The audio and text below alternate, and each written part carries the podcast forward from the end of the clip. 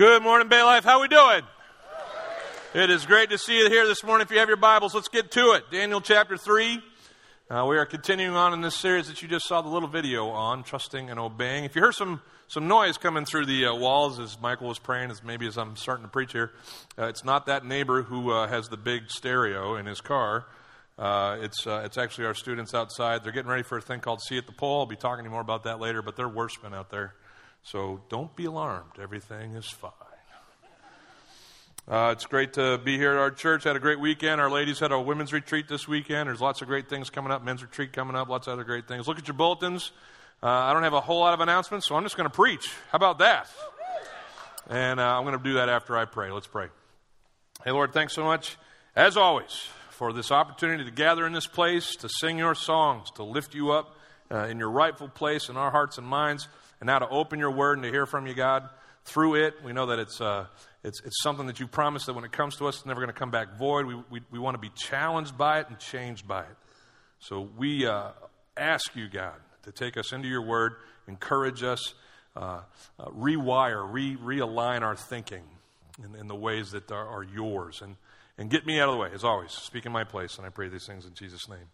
Amen.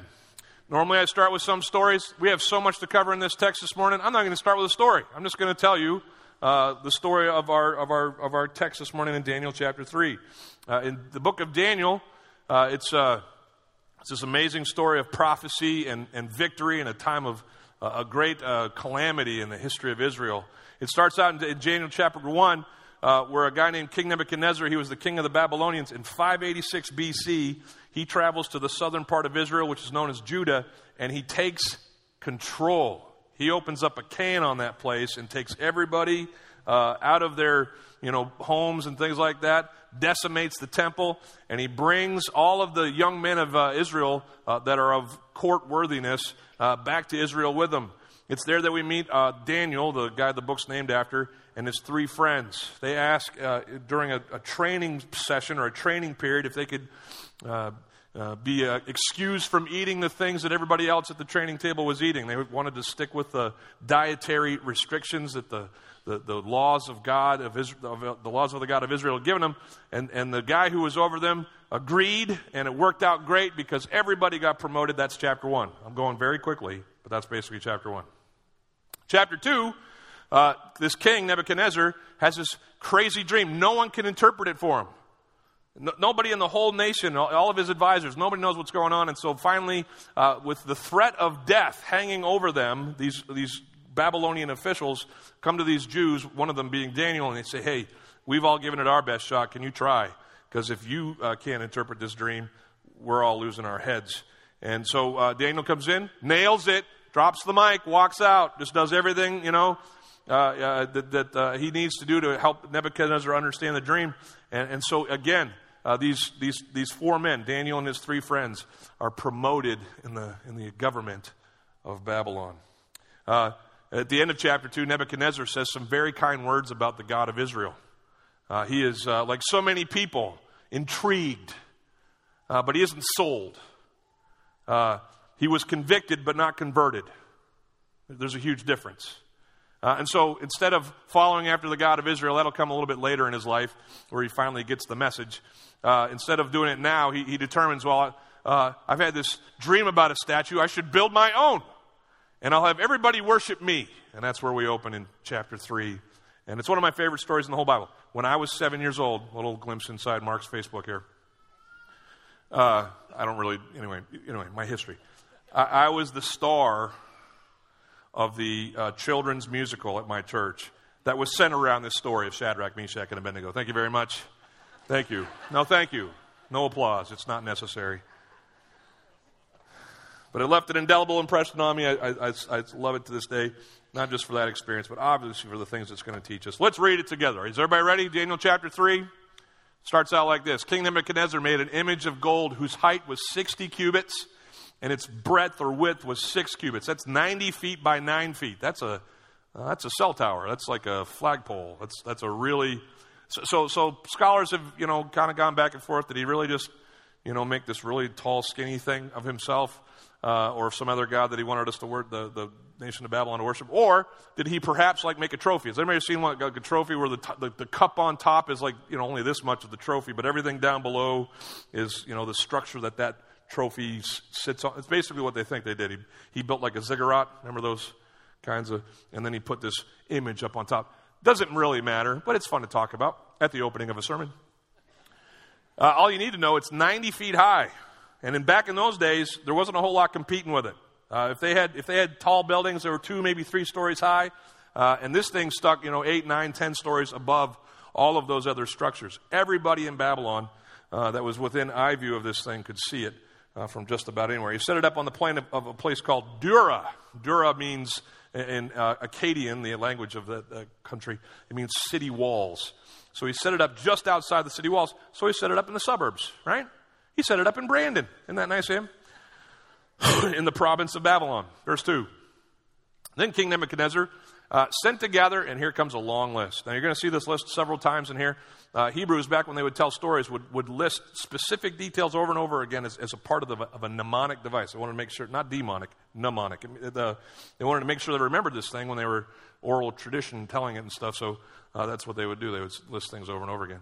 So we brought the satraps, the prefects, the governors, the counselors, the treasurers, the justices, the magistrates, and all the officials of the province. I think he could have just said that, right? Covered everything right there. All the officials of the province, we would have been done. But he, in, in, in, uh, he insisted on listing them all here in this account. Uh, he asked all of these officials to come to the dedication of the image uh, that King Nebuchadnezzar had set up. If you're wondering who all those officials are, it's basically every level and branch of government that you could conceive of federal, local, state, county. I mean, he, has got uh, the, the, the, the, magistrates there would be the police officers. You got the justices, that would be the, the judges. I mean, I mean you, you got all the officials. He just wanted to make sure that the emphasis was no one was exempt, everybody came. Verse uh, 3.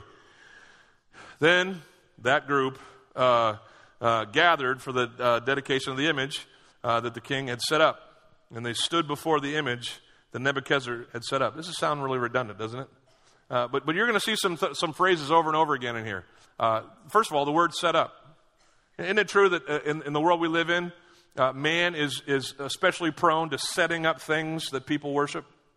Isn't there a lot of stuff on this plane that everybody's like giving their worship to? May not be a, a statue standing 90 feet high, but perhaps it's your bank account. Okay, perhaps it's someone uh, in your life, a relationship that's near and dear to you, but it's, it's displaced God. There's a lot of things that man sets up that people fall down to. You're going to see that here in just a second. So everybody's gathered. All these officials are here on the plain of Dura.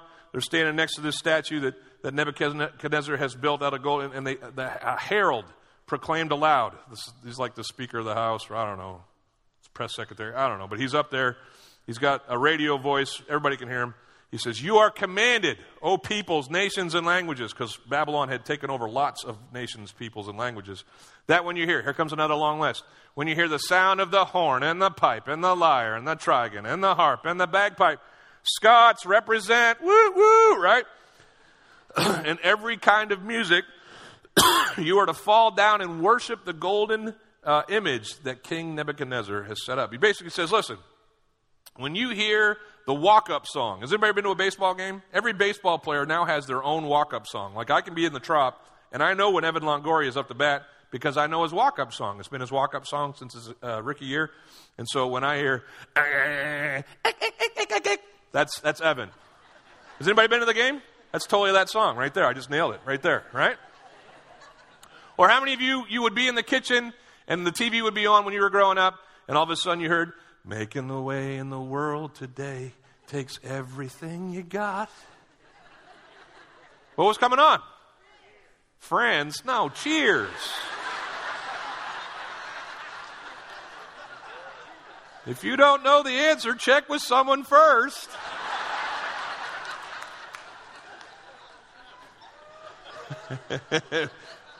friends was right? That was friends, right? This is not a part of the sermon, but I'm glad we had this moment. Sort that out for you. All right, here we go. Sorry if I'm embarrassing you. Love you. I'm your pastor. I love you. Okay. I know it came from over here. All right. Uh, so when the music starts, point. When the music starts, everybody bends the knee. Everybody bows down to the, in, in all of Babylon, without exception. He didn't, he didn't invite everybody in Babylon. He just invited all the people who are in control of everybody in Babylon. And he said, Hey, all y'all, that's, that's in the. everybody bows when the song plays. So they had a practice. Here it goes. And whoever did, oh, oh before we have the practice, uh, he was anticipating the questions. Have you ever made an edict in your house and you, you have that one kid who you know is going to try to try to find, find the loophole or whatever? Okay, you have to be in bed by 10. And for you, Junior, what that means is teeth brush, blah, blah, blah, blah, all that. Don't get started ready to be bed by 10, right? Remember that? Who did that with a parent? Okay. Nebuchadnezzar, as a fatherly king, anticipates the loophole questions. And so he says, in case you're wondering, if you decide not to bow down, what's going to happen? Here it is very clearly. Whoever does not fall down when the walk up song plays, they shall immediately be cast into a burning fiery furnace. Now, some people have thought, man, this is kind of a weird way to, you know, execute people. Uh, it was actually very appropriate. Uh, how do you make an image of gold that's 90 feet high and 9 feet wide? You melt a lot of gold. And so, just like if you've ever seen like a, a project on, on a road where they'll bring in, you know, these huge uh, uh, conveyor belts that will, will be able to pump cement into trucks and things like that. Uh, they, they, they, basically, there in the plain of Dura, they built the plant that would eventually build the statue. And part of that, uh, you know, building plant was this huge furnace that they would melt all the gold in so they could, you know, piece by piece construct this image that everybody was to worship. So it was very fitting. They were there looking at the statue, and right next to the statue was the furnace that the statue was, was wrought in, okay? And so Nebuchadnezzar says, hey, this will be cool. If they don't bow to the statue, they get the furnace. It's bow or burn. Bow or burn. Bow or burn. I don't know if they printed up t shirts, but that was basically the choice bow or burn. So then comes the practice, verse 7. Therefore, as soon as all the peoples heard the sound of the walk up music, all the peoples, nations, and languages fell down. And They worshiped the golden image that King Nebuchadnezzar had set up. All the peoples, except we're going to find out, three. We'll see how that unfolds. Verse 8. Therefore, at the time, uh, certain Chaldeans came forward and maliciously accused the Jews, specifically three of them. Uh, Chaldeans is just another you know word for Babylonians. These were muckety muck uh, high officials in the Babylonian government. Um, when they had seen in chapters 1 and 2 the favor that had been cast on these particular Jews, Daniel and his three friends, they had become very jealous. When they saw that Daniel was able to, actually, to, to interpret the dream of the king and they were given a promotion, I know this never happens at anybody else's job, uh, but, but, but they, were, they, were felt, they felt passed over. Hey, we've been given our whole lives. We, we were, we're Babylonians. You know, we were born here.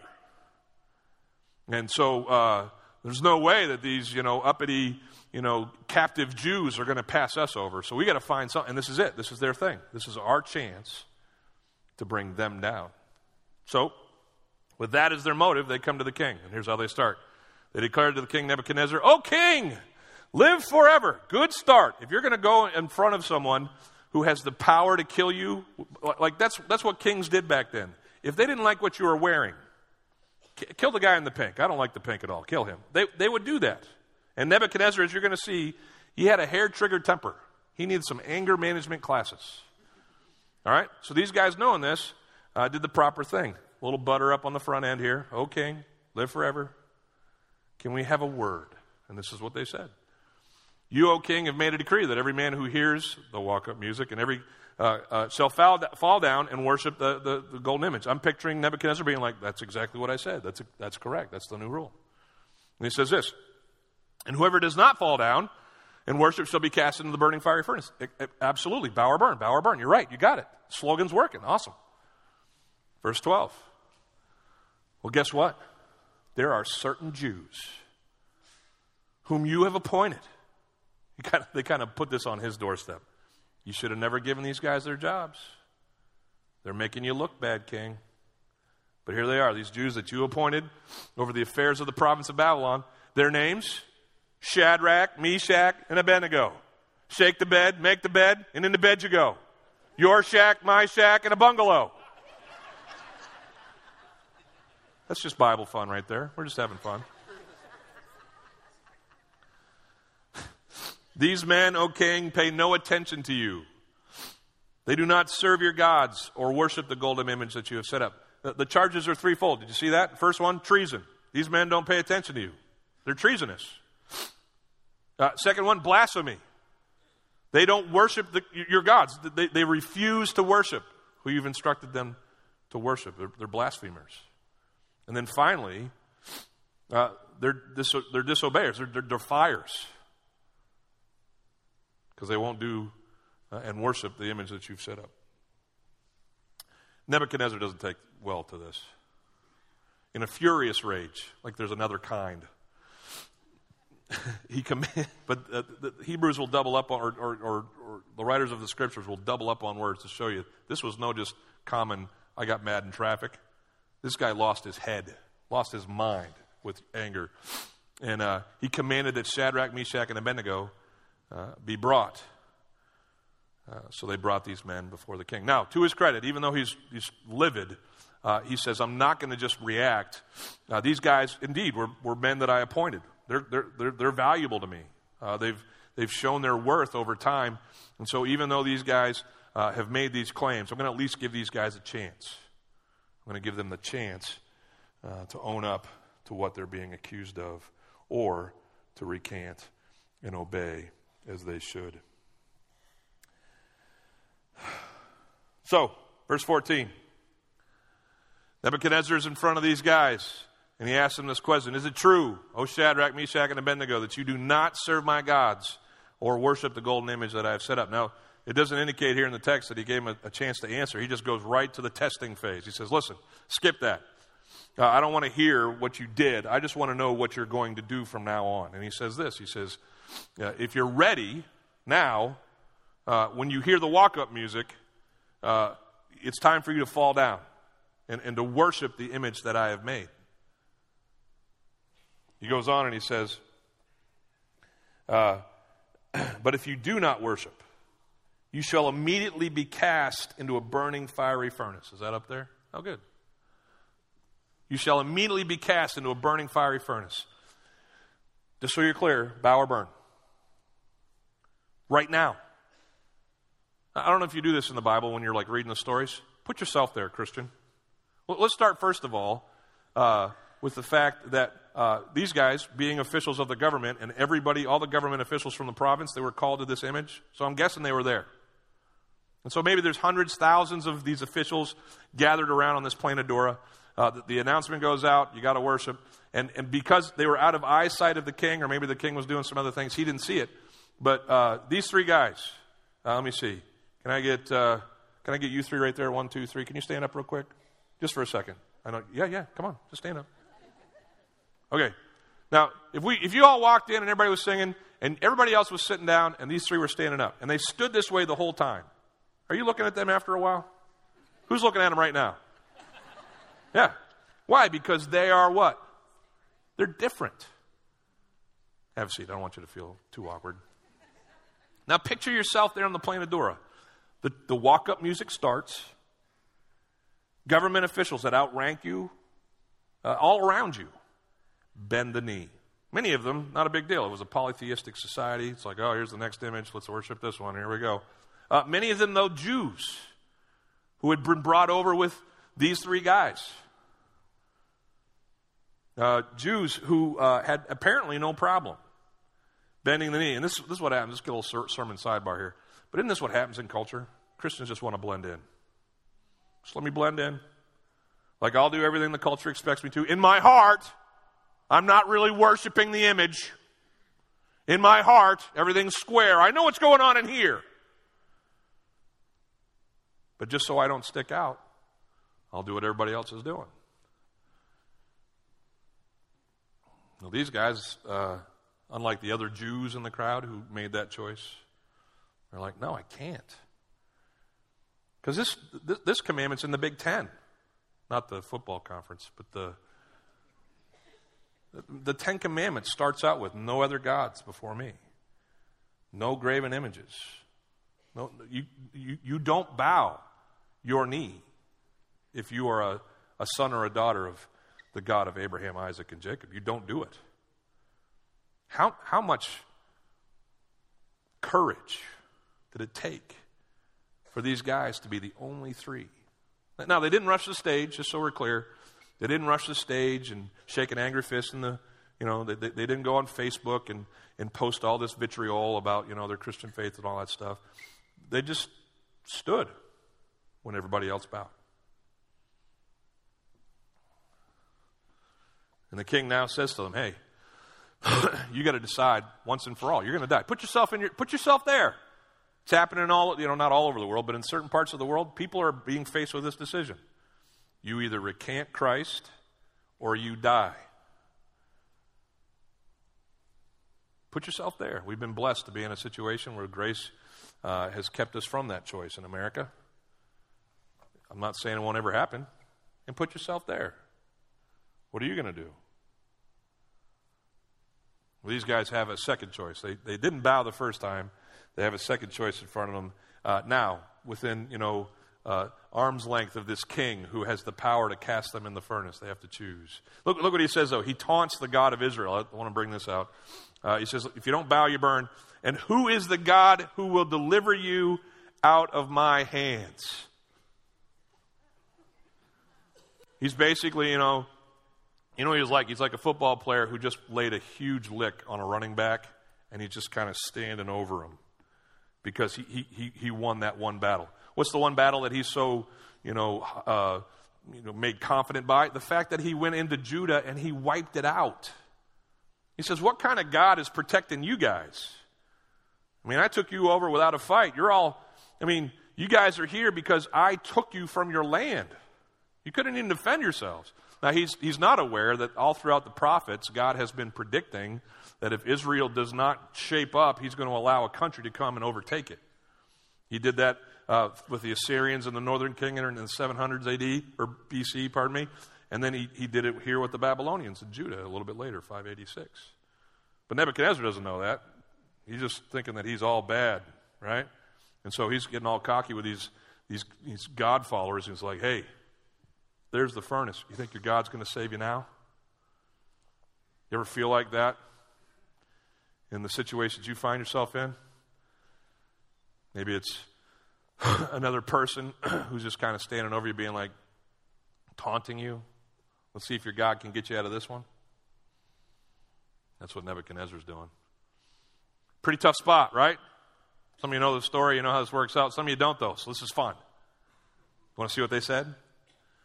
When I tell you what they said, I'm going to, point out three keys, three things that they say in their response to Nebuchadnezzar here uh, that are keys to us trusting and obeying. That's what this whole series is about. It's about, uh, about us learning to trust God more so we can obey Him, obey him more. Now, here's, here's something, another sermon sidebar. Uh, this is something I just discovered as I was preparing for this week. Uh, certainly, to be able to obey someone, you got to trust them enough to, to say, okay, I'm in, I'll, I'll go, right? Like, think about your salvation experience. If, if, if, if you hadn't trusted what somebody had told you about the gospel, and you hadn't accepted that to be the truth, that there is a God, He made you for Himself, you are separated from Him by your sin, all right? But He made a way for that sin to be uh, forgiven through His Son, Jesus Christ. He died on the cross, took all of mankind's sins on Himself, so that if you believe in Christ and what He has done for you, that sin in your life is erased and you are. That's the gospel, right? And, and, and you listen to that, those of you who are Christians out there, and you just heard that, those of you who are not yet Christians out there, and you have the choice or had the choice to trust it. And so your very existence as a Christian was predicated on trust. I believe, I accept, and receive what only God can give me through Christ, right? Well, then you move from that, that's salvation, into sanctification, which is obedience. I commit my life to knowing you and to following you and to living like you have commanded me in your word and what I see in your character, Christ, as, I, as your life is described there. And so now you're moving from, from trust to obedience. But here's the point that I've, I kind of, oh, I never thought of this. As you go from trust to obedience, it's, it's just a cyclical, cyclical thing over and over again. Because here's the deal you need trust, a preceder of trust, to obey. But then, once you obey, as these guys we're going to find out, you need trust to proceed from that obedience. Here's what I mean. If you stand up in a crowd at work that has always done things kind of underhandedly, underhanded, under the table or whatever, and you finally say, enough, the Holy Spirit has convicted to me that I can no longer be a part of this process here at work, and I'm going to ring the bell. And everybody that you've worked with your whole life has been like, what? No, don't do that. It's, it's a good thing and we get this extra money and blah, blah, blah. And you're like, no, I can't anymore. And you, in faith, in trust, step out and obey the Holy Spirit's promptings in that. Guess what's coming after that? The reaction. The effects of that choice are going to rest on you, and you're going to have to have incredible faith, incredible trust to face those ramifications that have come up as a part of your obedience. Is everybody with me? I mean, it is trust and obey, and then trust, and then obey, and then trust, and then obey, and then trust. But don't forget to obey. Trust, right? That's all it is. It's Christian life. Stepping out in faith, living contra world, doing the things that God wants us to do, and then trusting Him with the results. You want to see what these guys did? These three keys starts with this one. trusting and obey starts with believing that God can.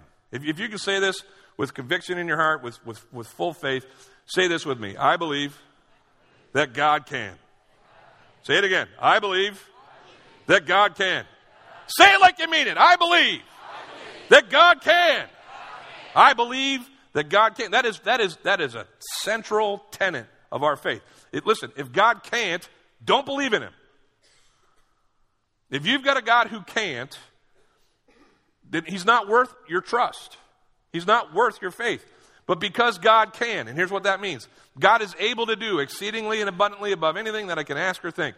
He is omnipotent, omnipotent. He's all powerful. He's able to do anything according to his will and his purposes.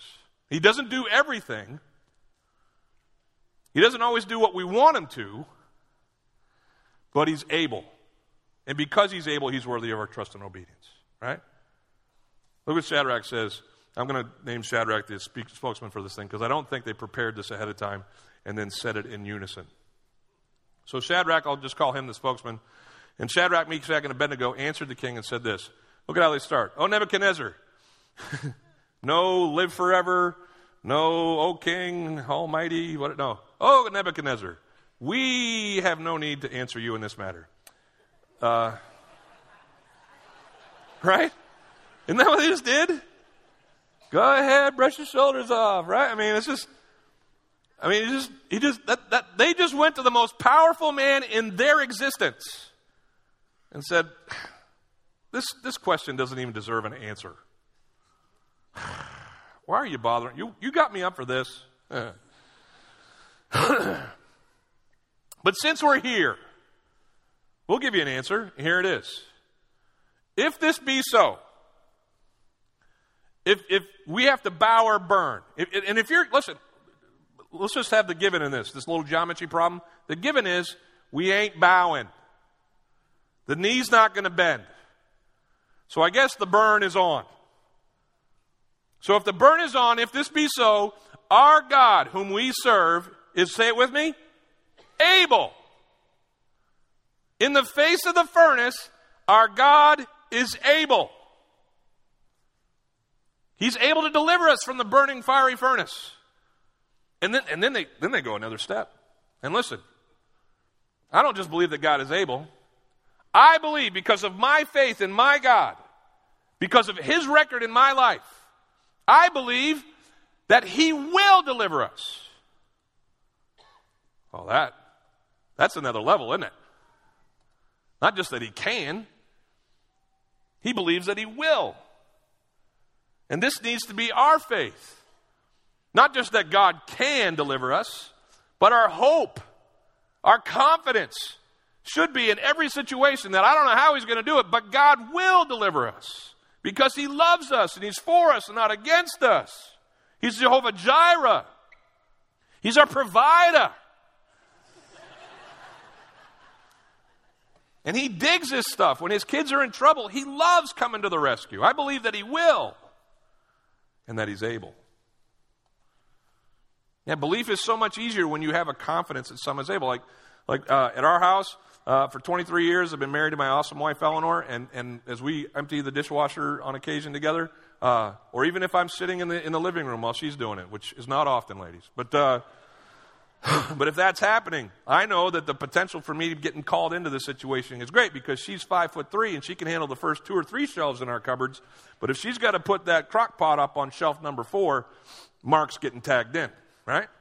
And somewhere early on in our relationship, she figured out that six foot one Mark has a little bit more reach than five foot three Eleanor. And so she has been trusting in my ability to put the crock pot away for 23 years. Counts on me to do it every time. She's handed me every jar that's ever been opened in our home for 23 years. Why? Because she's not even going to waste her time on the pickles. Just get it to the big burly man, you know, who sees it as a sign of his masculinity that he can open jars, right? Because, fellas, you know that's what it is. I mean, if I can't open that pickle jar, we're getting the hammer out. This thing's going to open.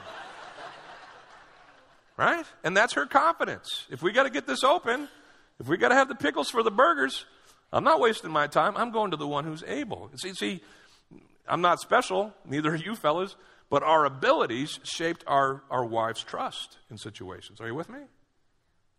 And God's ability, which far exceeds the pickles, should be the kind of thing that shapes our trust in Him. But how many times, look at me, look at me real quick.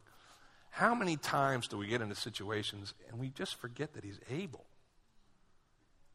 Like we, like we get into in, face the furnace and, and, and the fire's kind of, you know, we could feel it licking on our face and we're like, Whoa! and we go all chicken little on them. The sky's falling. Because apparently this is out of his purview. This is out of his scope. His, he's, he's not able on this one, so I got to take over. Oh, no, man. The, the beginnings of trust and obedience is knowing that God's able. The second thing, is trusting and obeying is, is, is not based on outcome.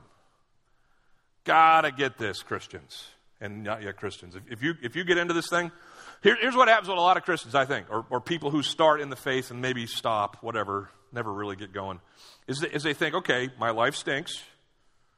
I need a Savior. I need this to get better, so I'm going to try Jesus.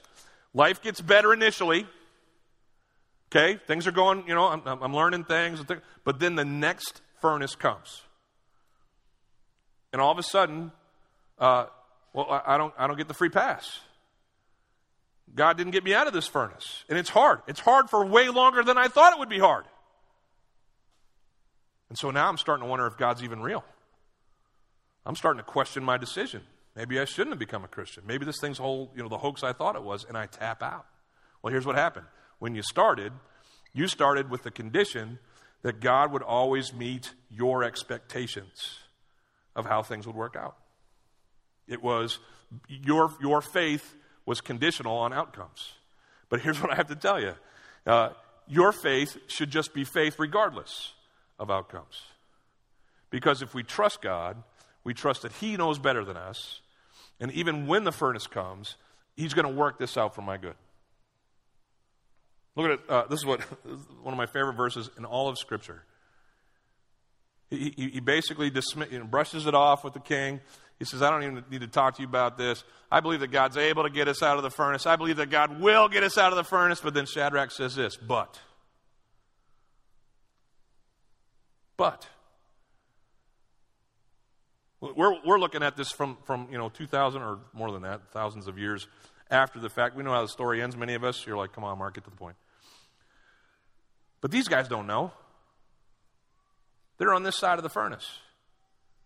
They don't know what God's going to do. They believe He can, they trust He will. But here's the deal, King. Even if He doesn't deliver us from the furnace, even if a miracle isn't coming, still not going to do it. But if not, if He doesn't deliver us, be it known to you, O King, that we will not serve your gods. We will not worship the golden image that you have set up. These knees are staying straight.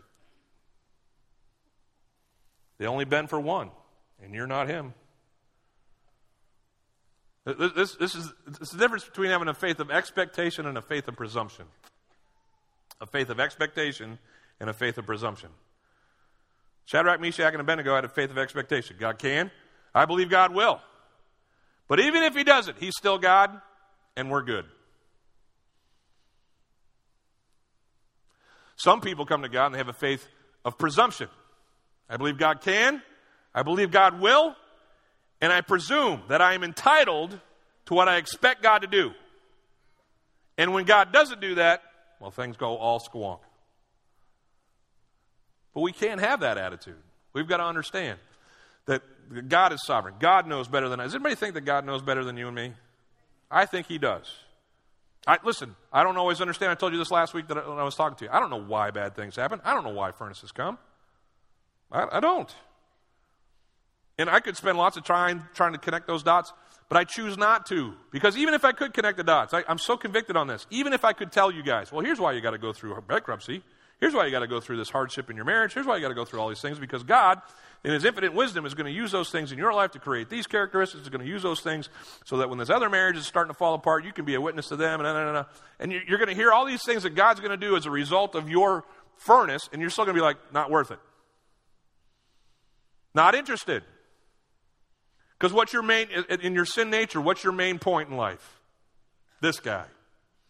I don't care about that all, all that altruistic other people getting blessed by my hurts. Take away my hurts. Forget the dots. So here's what I do I choose not to ask why. I just choose to ask who. Who am I going to look to in this? And then I choose to ask what. Hey, God, what do you want me to do next? Those are the questions you ask in the furnace. Those are the things I'm trying to teach my kids. It's God's trying to teach us. My, my kids, they all have uh, their own money now, which is great, right? Because there's lots of things that I don't pay for. There's lots of things I still do. In fact, if we're all together, uh, anybody want to guess how many uh, meals my kids have bought me in their lifetime? I got one finger that they'll. No, uh, anyway, um, but but here's what I'm trying to teach my kids. I'm trying to teach them that they shouldn't expect dad to be the wallet every time. So we'll go to Chipotle and get a bowl and I'll, I'll do this from time to time just to test them.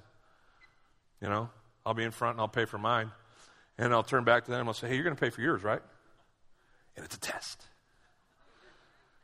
Because if they say, oh, yeah, sure, no problem, and they pull their wallet out and they start grab, you know, start to grab their, their debit card or whatever, I'm like, ah, uh, no problem. Don't, forget about it. I got them. That was just a test. Right? And I swipe for them.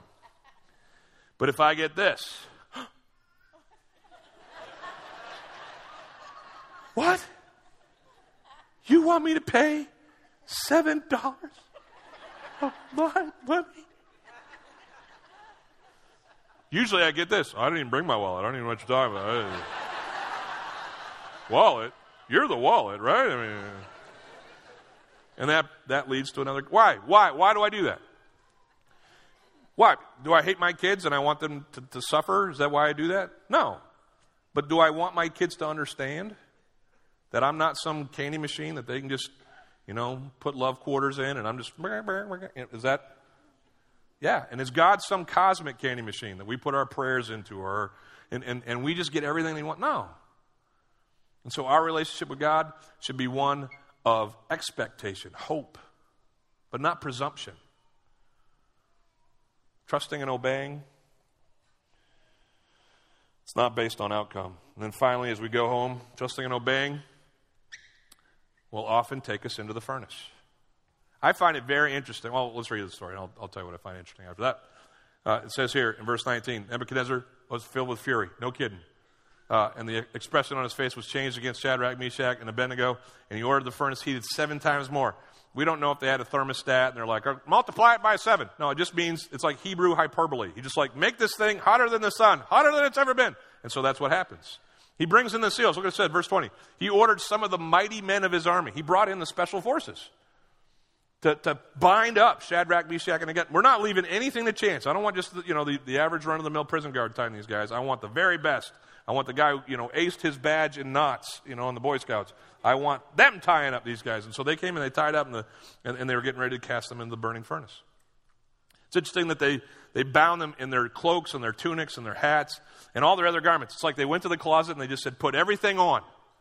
Uh, scholars think that Nebuchadnezzar did this because he didn't want anything that could be tied to these guys uh, existing once he threw them in the fire. Burn it all.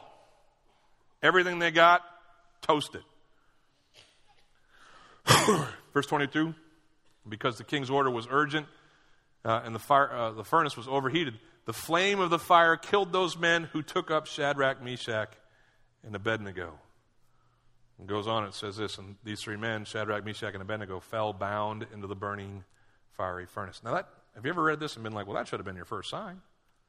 If the seals can't even survive the fire at the opening of the furnace, but these three dudes, I don't know if they like, you know, hopped the last three feet, you know, into the furnace themselves, but they somehow got in the furnace after the Navy SEALs died.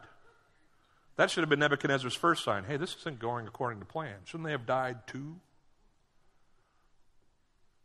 But for the sake of time, they, they fall in the furnace. Nebuchadnezzar goes to an observatory uh, station. There's, there's a window of some kind where he can look down into the furnaces as these guys are in there. And he turns to one of his officials and he says, Hey, how many guys we throw in there? And the official says, Well, there's a trick? Three. It's not like a big number. Three. And Nebuchadnezzar says, Well, wait a minute, there's four. And one of them, one of them looks like the Son of God, looks like the Son of Man. He, he looks, we only threw three. There's another guy in there and they're dancing in our flames. And so he goes down to the furnace and he yells into the furnace, gets as close as he can. He doesn't want to burn up himself, but he starts yelling, Hey, fellas, come on out! And these three guys come out of the furnace. All of their clothes, you know, picture all of your clothes on you. You know, you're like the guy on Christmas Story. You know, you're walking around like this. But they come out and none of their clothes smell like smoke. I stand by the fire pit in my backyard for five minutes. I need a shower. But their hair doesn't smell like smoke. None of their clothes smell like smoke. They've been miraculously delivered from the fire. And if you read the rest of the story, happy ending. Uh, Nebuchadnezzar commends the God of Israel, says no one can say anything against him. He, he, he promotes these men rightly, right? It's the only dudes that they've ever thrown out in the sun, and they came back to talk about it. But I find it interesting, even in this situation, because some of you are like, well, yeah, that was them, but you know, I'm in the furnace and I haven't been delivered yet. But, but, but even their story, think about it. What could God have done? He could have sent like a giant raindrop the size of, size of Rhode Island and just have it land on the furnace, fires out, you know, party over. Uh, he could have he could have aced, you know, every one of the guards, the Navy SEALs, just killed him right there. He could have turned Shadrach, Meshach, this is my favorite. He could have turned Shadrach, Meshach, and Abednego into ninjas and they could have just taken everybody out, you know, and escaped like that, right? But what did he do? Everybody sees what he did, right? He let them be bound, he let them be dragged, and he let them be thrown into the furnace. And it wasn't until they were in the furnace that he sent his deliverer. Whether it was, uh, you know, some people think it was one of the members of the Trinity, Jesus, or or it was some angel. It doesn't matter. It, it was until they were in the furnace that he did anything. That, that just goes to show you that, that God, uh, He's not always interesting in delivered or interested in delivering us from the furnace, uh, but He promises, even if it causes you know great pain, great sorrow, even if we lose our lives, He promises us that this life uh, He's going to deliver us uh, in the furnace. And He's going to take us from the hurts and, and restore us uh, because He's our God who loves. I was uh, reading an email from a lady who goes to our church. She's a snowbird. Her name's uh, Char. And Char came, uh, you know, uh, was in a car accident last year. And while she was getting uh, uh, looked at for some of her injuries, they were thankfully fairly minor, uh, they discovered she had cancer. And so her blood test revealed this, and she started having treatments for her cancer, her chemo. And so she's living up in the north and getting all her chemo treatments. She sends out email bombs to everybody down here in Florida so they can all know what to expect as far as her and her husband coming down. And hey, my chemo's taking a little longer than I thought. Hopefully, we'll be there this month, but maybe it'll take a few more months. And just kind of filling us all in on what's going on. And then she wrote this one little sentence. She wrote this one little sentence. She said this. She says, Listen, everything that's happened to us, the accident, my, my cancer, it's all just a bump on my road to heaven. And God's, you know, essentially she says, God's got us, and whatever He wants, we'll, we'll take, and glory be to God. Signed, Char. And I, I read the whole email. Anybody ever read a whole email? And then, like, one little sentence, the Holy Spirit goes, Oh! And that was the one little sentence. And you know what jumped out for me? Char didn't say, hey, my journey here on earth has been influenced by my cancer and the car accident. No, he says, my journey to my eternity with God in heaven has had this little bump on it. but because her eyes are focused on the prize that Paul talked about, uh, leaving behind, fixing my eyes on the prize, because her eyes are focused on the prize. The furnaces that come in her life here on earth, eh, bumps. Not a big deal. Because I know that my, my Father has saved me through his Son, Jesus Christ, that my eternal destiny is secure in him. And no matter what happens between now and then, we're good. One little sentence was something that drove home what it is for us to trust and obey. I pray that you and I would be found, if we're ever in that situation, with unbended knee, trusting and obeying God for whatever He has, believing that He's able, trusting that He will deliver, but even if He doesn't, my commitment to Him is sure. It's not contingent on outcomes. He's got me. Whatever bumps come on my road to heaven, I'll trust Him with them always. Amen? Let's pray. God, thanks so much for your word. Use it in our lives to encourage us. I know there's people in the middle of the furnace, they are not dancing. Uh, it's hard right now. Uh, so I pray for them that your deliverance would be swift and that you would lead them uh, uh out of the things that are troubling them. Uh, Lord, uh, there's so many in here that I'm sure are kind of on the fence as to whether or not they can trust you. I pray that they would fall over on the side that says, Yes, I will trust regardless. There's people in here who haven't started their life with you. I pray, Lord, that today would be the day where they would, they would hear your gospel, that your son came to save them. They would receive that truth and trust you, Lord, with their lives. For all of us, God, would you just make us stronger as we seek to trust and obey you? And I pray it in Jesus' name. Amen.